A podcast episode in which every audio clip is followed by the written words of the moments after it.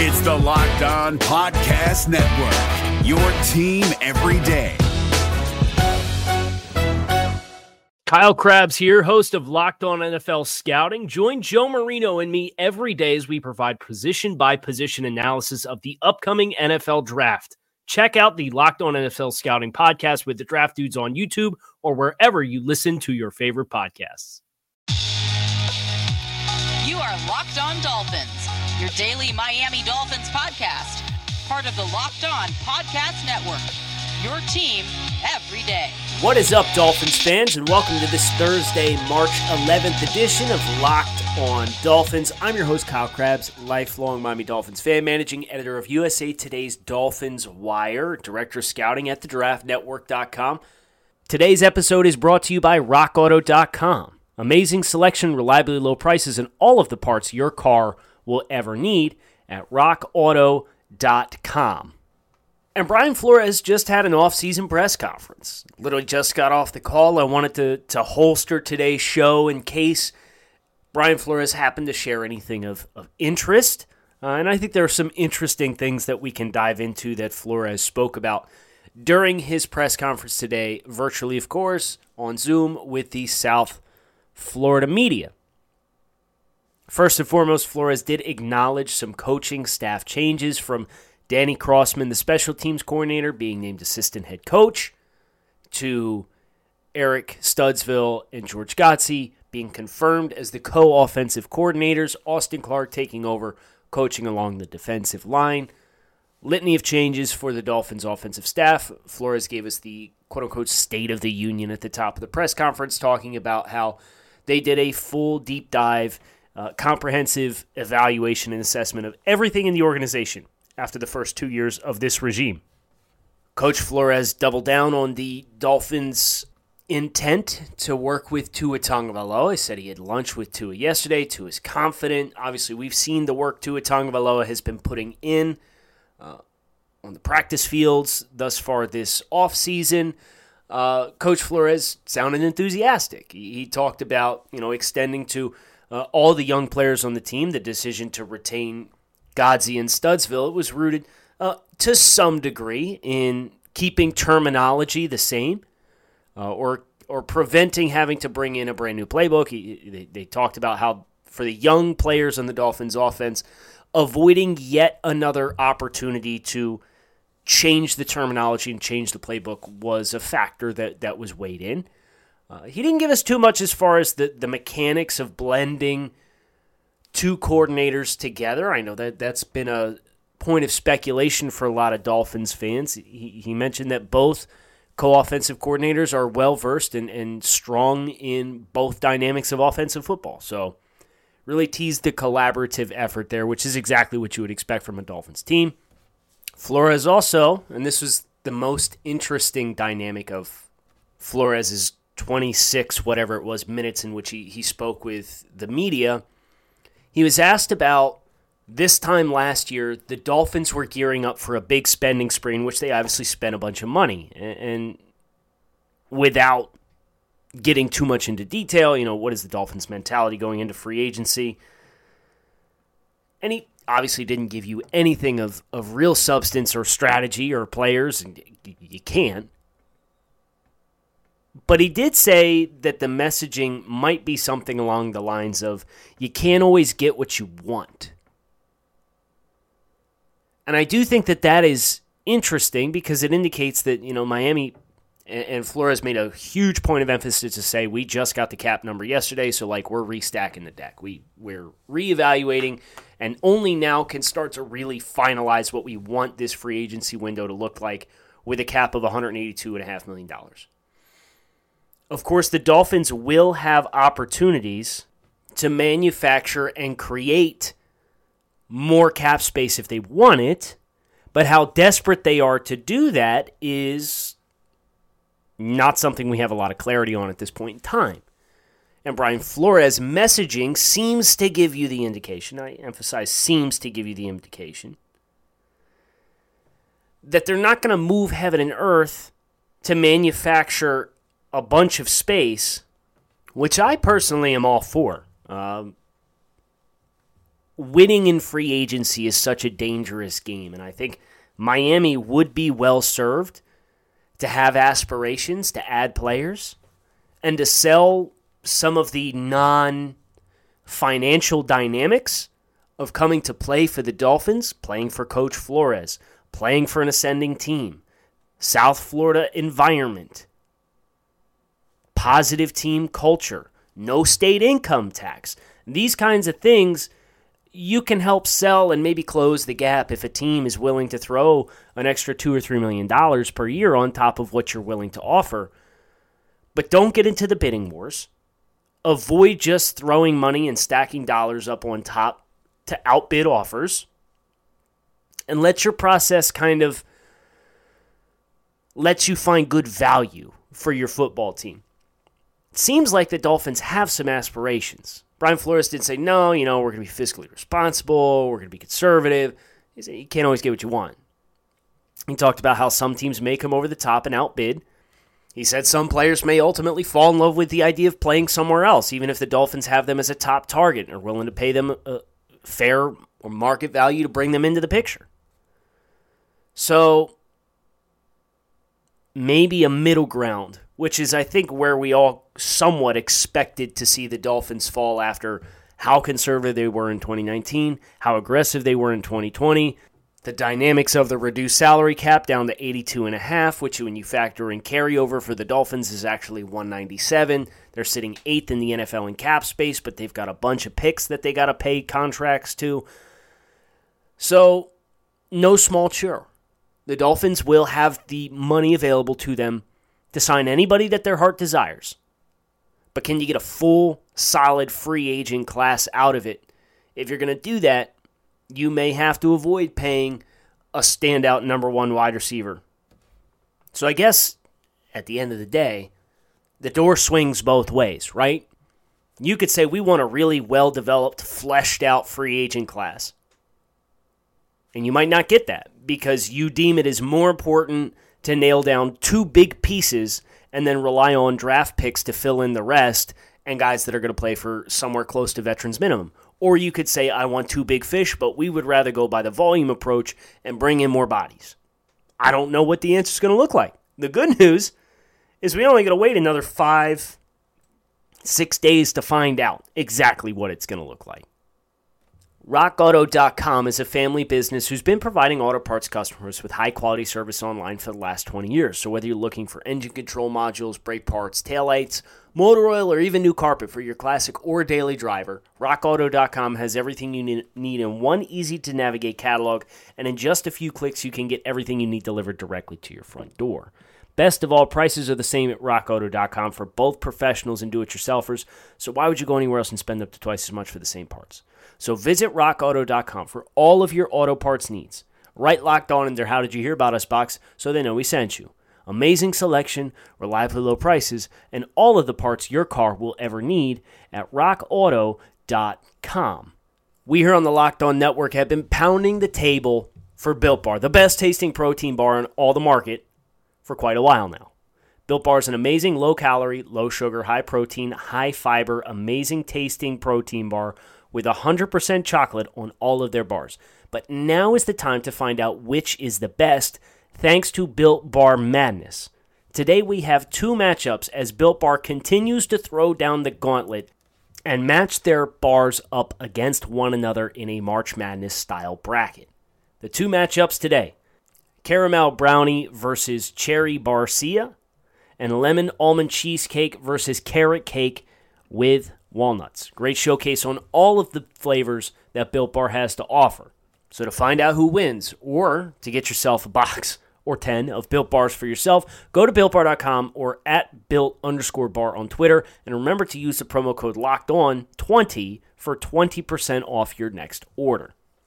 We have finally made it to that time which we can do defensive prospects the Dolphins should blacklist. I've been looking forward to this show for about a week now, but now the time has finally come. So if you look at the Dolphins' depth chart, I think you can point out a need on each of the three levels of the defense. Along the defensive line, you can make the case for two.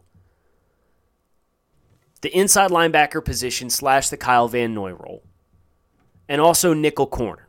So I want to start on the defensive line. And Devon Godchaux, set to hit the free agent market. I think the Dolphins have a reasonable chance of getting him back because all of the players available in the interior defensive line group, there's a lot of players that you can find that are replicatable skills to what Devon Godchaux has to offer. And there's a ton of these players in this year's, like the early down, run-stuffing plugs. You should have zero problem finding a player to replace exactly what Devon Godchaux brings to the table. The question will be if Miami is going to prioritize a player that they know in Devon Godchaux versus bringing somebody else into the picture. What I would avoid at all costs, you look at some of the top names. Jonathan Hankins and Dominic Ensue, Daquan Jones, Tyrone Crawford. These are guys that made significant amounts of money on their last contract. You should not be paying anybody for this role. This is, you go to the Sashi Brown, Paul De Podesta guidelines for how to build a team. Now, if you haven't seen that, it's a really cool outline of like, this is our team building identity. And one of the things that they have on there is don't pay for depth. And whoever you bring in here, you're going to be paying as a depth player. So what I would endorse if I'm the Dolphins is I'm putting a dollar amount on this that is like $3 million. And I am not paying that guy, whoever it is. So anybody whose expectation is to receive more than $3 million, especially in this year's climate, I'm not paying him. So you can go through the list of interior defensive linemen, and I'll look for some that are relative fits for the Dolphins in free agency. Jaleel Johnson, Minnesota, $760K last, or on his last contract, annual average salary. Derek Wolfe from Baltimore, $3 million, annual average salary. Carlos Watkins, Houston Texans. I mean, his was $704,000 was his last contract. Lawrence Guy from the Patriots, $3.6 million. Adam Butler from the Patriots, $3.3 million. DeMarcus Walker from Denver, $1.2. These are the players that like you should be interested in. If you're the Dolphins. It's a damn shame that Poona Ford from Seattle is a restricted free agent because he's not going to go anywhere. Xavier Williams, Cincinnati, $900,000. So anybody who's asking you for $3 million plus, don't pay him. Just don't pay him because he's going to be a depth player for you, and the Dolphins should not be in the business of paying high prices for depth players that are going to play. Vast majority of the players that I just mentioned are playing between 45 and 30% of your defensive snaps. Pay accordingly. Flip over to the edge group. The Dolphins need somebody who can win some one-on-ones in their bid to catch the Buffalo Bills in the standings. I think we can safely cross off a number of names here. Matt Judon, who we played last year on the franchise tag. Melvin Ingram. Bud Dupree, who played last year on the franchise tag. Shaq Barrett, who I believe last year played on the franchise tag. These guys were all $15 million plus in annual average salary on their last contract that they played on. I don't think Miami's going to sink that into the defensive side of the ball. You got to find better value. I'd blacklist them all. I'd blacklist Yannick Ngakoue at this point. Unrestricted free agent, probably going to come out and get paid. I would love Yannick Ngakoue's pass rush skill set on the Dolphins' defense. I just don't think, financially speaking, it's a sound move to make. That is one of those Brian Flores, you can't always get what you want type things for me personally. Not saying the Dolphins do have interest in Yannick Ngakoue, but we just have to be honest about the Dolphins' cap situation. So any top-shelf, top-tier pass rushers, just assume they're off the list. So while we're here, you could even go down and look at names like Trey Hendrickson from New Orleans. Had like 12.5 sacks last year. He's going to get paid. He's off the table for Miami, unfortunately. Hassan Reddick, former first-round pick, had a huge blow-up this past year. His annual average salary on his rookie deal was $3.3 million. He's going to get paid. Romeo Okwara from Detroit would be a good fit from a stylistic standpoint, but he had a huge blow-up last year in a contract year. He's going to get paid. Who are some players that do make sense while we're here? I like DeJuan Smoot, defensive end from Jacksonville. Kind of a quiet plus player as in a rotational role. I think he could give you a lot of the same things. I'd be interested in Terrell Basham from the New York Jets. Long, big, physical, all those same boxes that like Shaq Lawson checks, Terrell Basham checks too. Because the conflict with that is he's not a standout pass rusher, and the Dolphins don't need depth at edge. They need standout pass rushers. So the team may be better off, unless they're going to look at like a Marcus Golden, who played on his annual average salary on his last deal was just over $4 million. If they're going to bring a player like that into the picture, maybe that's the happy medium. The other happy medium, and the Dolphins have not gone in this direction yet, was hoping they kicked the tires on it with J.J. Watt, and J.J. Watt ended up getting like $15 million per. Some of these veteran players, Ryan Kerrigan, played 38% of the snaps last year. He's 33 years old. His annual average salary was $11.5. Give that guy a one-year, $5 million deal and see what he can do for you. I'd be absolutely interested in kicking the tires there. Is that price point going to be enough to get a deal done? I don't know. That goes back to name your price tool. The Dolphins have to be able to do that. They have to be comfortable and capable of doing that. But if I'm the Dolphins, a veteran, experienced, standout pass rusher might be the happy medium I need to get an upgrade to win some one-on-ones, but not break the bank for one or do anything that's going to crush my hopes of fulfilling all the needs on my roster. Another name to watch, Dolphins have shown they're comfortable with taking some risks on some players, Aldon Smith. Because of his risks, he's going to not command a very high price amount. Now, of course, there's risk involved with Aldon Smith's off-the-field and discipline, but at the same time, if you can get him focused and you can keep him on the straight and narrow, he's got plenty of physical tools to work with. You just don't want to put all your eggs in that basket. If you're looking for your sports gambling fix, BetOnline is the fastest and easiest way to bet on all your favorite sports action. Football season may be over, but the NBA, college basketball, and NHL are all in full swing. BetOnline even covers awards, TV shows, and reality television with real-time updated odds and props on almost anything you can imagine. BetOnline has you covered for all the news, scores, and odds and is the best way to place your bets. Plus, it's free to sign up. So head over to the website or use your mobile device to sign up today and receive a 50% welcome bonus on your first deposit. Bet Online, your online sportsbook experts, promo code Locked On.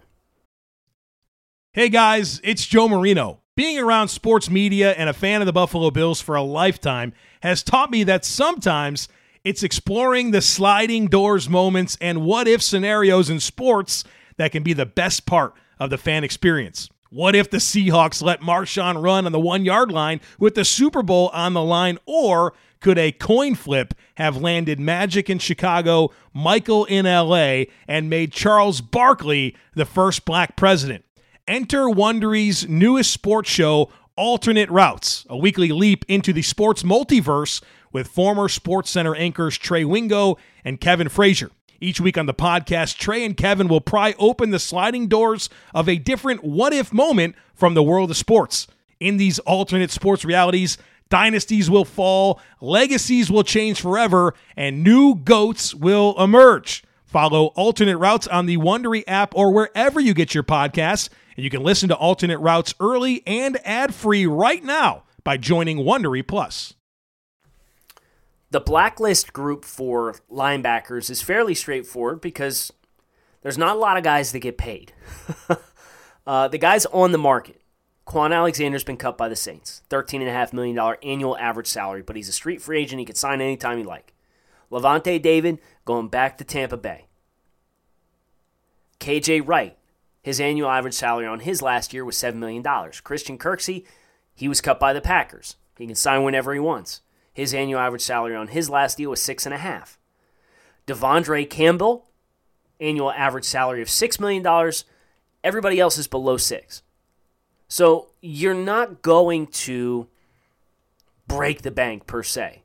And I'm looking here at the top linebackers available.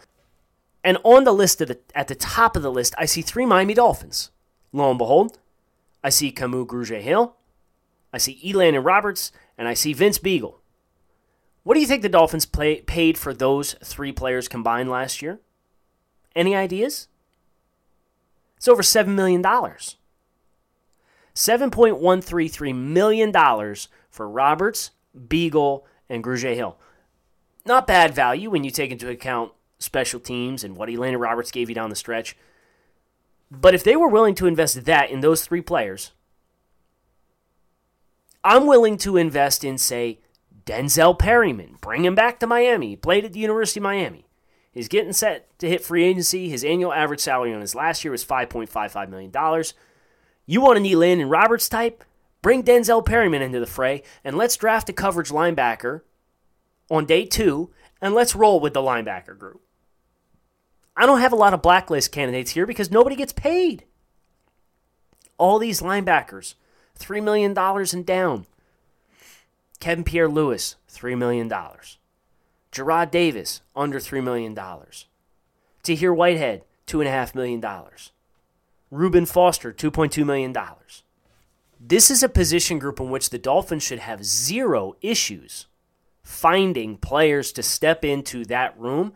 It's just finding the right ones to complement what you already have and how you complement that with the draft. I think you have better options on day 2 of getting a coverage linebacker between Baron Browning from Ohio State and Jabril Cox from LSU. You can get one of those guys on day 2, so I'd rather get a plug, an early down plug, guy who can serve as a quarterback of your defense.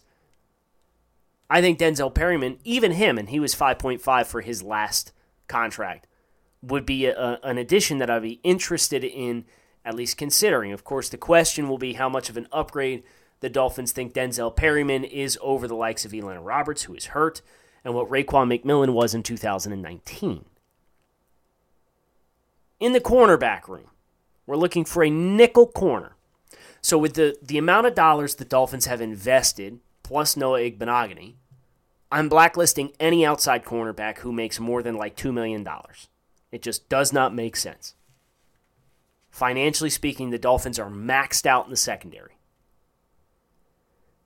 You shift your eyes towards nickel corners, and I think there's some interesting conversations to be had. Mackenzie Alexander from Cincinnati, Brian Poole from the New York Jets. Alexander, $4 million on his last deal. Brian Poole, average salary was $5 million.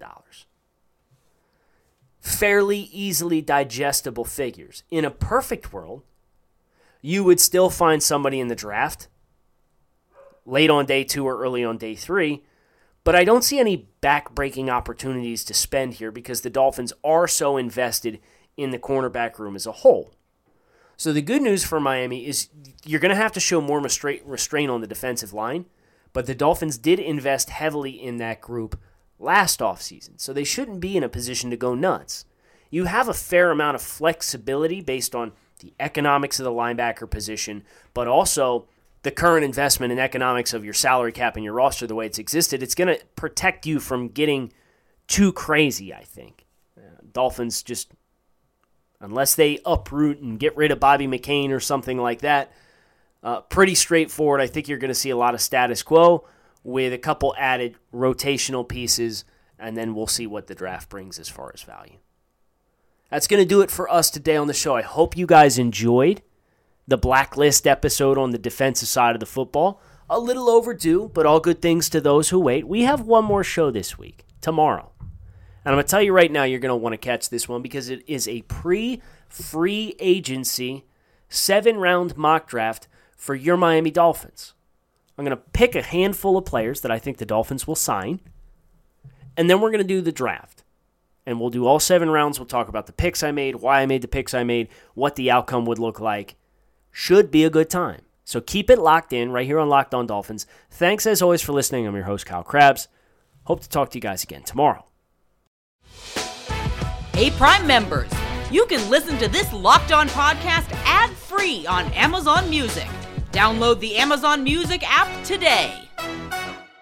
Is your team eliminated from the playoffs and in need of reinforcements? Maybe it's time for a rebuild, or maybe they're just a player or two away from taking home the Lombardi Trophy. Either way, join Keith Sanchez and Damian Parson for Mock Draft Monday on the Locked On NFL Draft Podcast.